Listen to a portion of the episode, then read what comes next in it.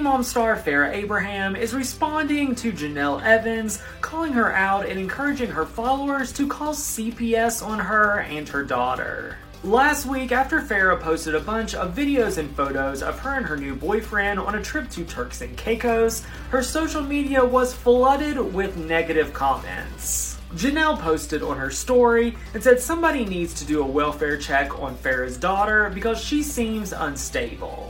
Not shading Jenelle, but I think when teen mom fans or haters still get confused of where I am at in my life, um, and there's other teen moms that have CPS issues like Jenelle presently, I think we need to just leave some of that CPS messy stuff out of my family and my dating dynamic that definitely upsets me. Um, and I work very hard to be the best single parent um, that I could ever be. And I can't say the same for others in their dating lives and the men that they choose to date who seem to be abusive.